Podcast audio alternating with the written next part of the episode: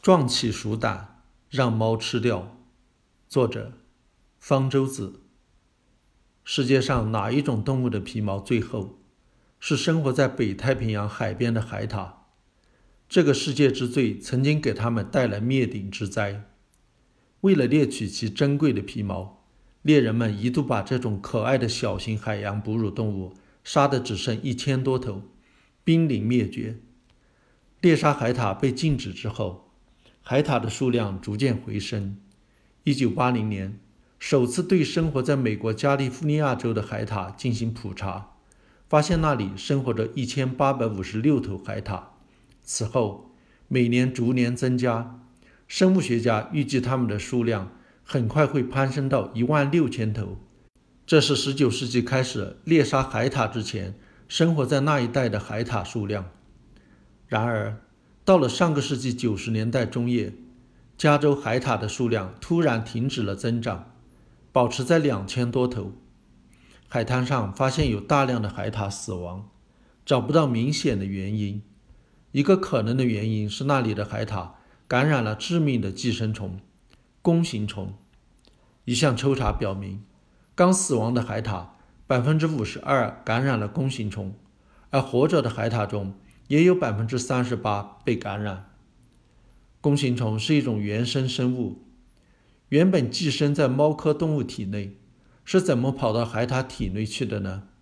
原来，弓形虫在猫的体内繁殖，产下的卵囊随着猫粪排到了体外。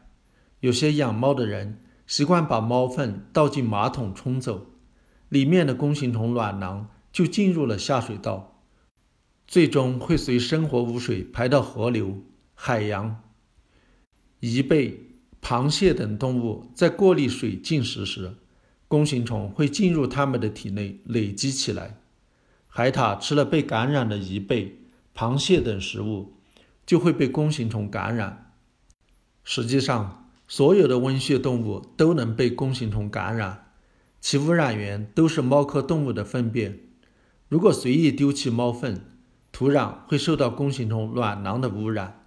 弓形虫卵能在土壤中存活一年以上，进而污染水源。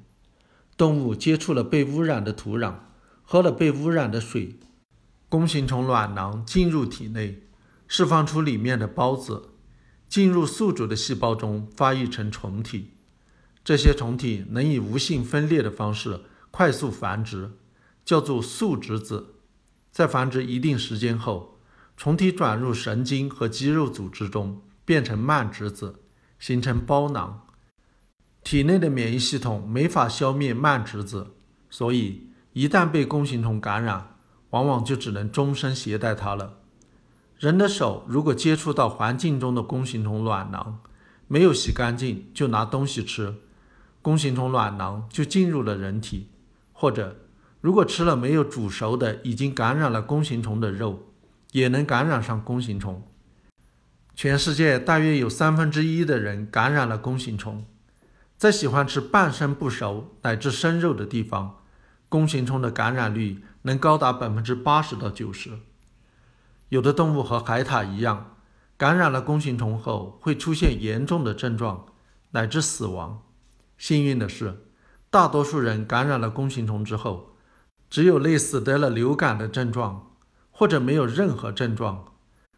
但是如果受感染者免疫功能缺损，比如患有艾滋病、恶性肿瘤、器官移植等，会导致严重后果。如果孕妇感染了弓形虫，可通过胎盘感染胎儿，直接影响胎儿发育，导致胎儿畸形、失明或者大脑损伤，是人类先天性感染中最严重的疾病之一。追根溯源。其他温血动物都是从猫粪感染了弓形虫，猫又是从哪里感染了弓形虫呢？从寄生了弓形虫的老鼠、鸟或者其他小动物那里。猫如果捕食了这些小动物，就有可能被弓形虫感染，猫粪中就会有弓形虫，这样就形成了一个循环。弓形虫在其他动物体内只能进行无性繁殖。大部分时间是潜伏着，最终要进入猫科动物的体内，因为只有在猫科动物体内，弓形虫才能进行有性繁殖，产下卵囊。所以，其他动物是弓形虫的中间宿主，而猫科动物才是中宿主。中间宿主要被中宿主吃掉，弓形虫才能完成其循环。弓形虫感染中间宿主的一个重要部位是大脑，也就是说，弓形虫是有可能影响到中间宿主的行为的。自然选择理论告诉我们。如果某种弓形虫变异能够让中间宿主的行为出现反常，让它们更容易被中宿主吃掉，那么这些弓形虫就有很大的生存优势，能够留下更多的后代，最终就会只剩下这种能够操纵中间宿主的智能弓形虫。野外观察和实验都证明了这一点，被弓形虫感染的老鼠一反常态。不是小心翼翼的东躲西藏，而是更喜欢往空地跑，更喜欢冒险，而且不怕猫的味道，甚至喜欢猫的味道。这些老鼠如果会唱歌，一定爱唱《老鼠怕猫》，这是谣传。一只小猫有啥可怕？壮起鼠胆，把猫打翻，千古偏见一定推翻。这些勇敢的老鼠。只是弓形虫繁殖自己的载体，它们被猫吃掉的可能性要比没感染的老鼠高得多。我们虽然也是弓形虫的中间宿主，但是猫吃不了我们。弓形虫进入人体就进入了死胡同，但是弓形虫分不清它们寄宿的是人体还是鼠体，同样在悄悄地影响着我们的行为。感染了弓形虫的人更容易出现幻觉。更爱冒险，反应更迟钝，甚至出车祸的风险更高。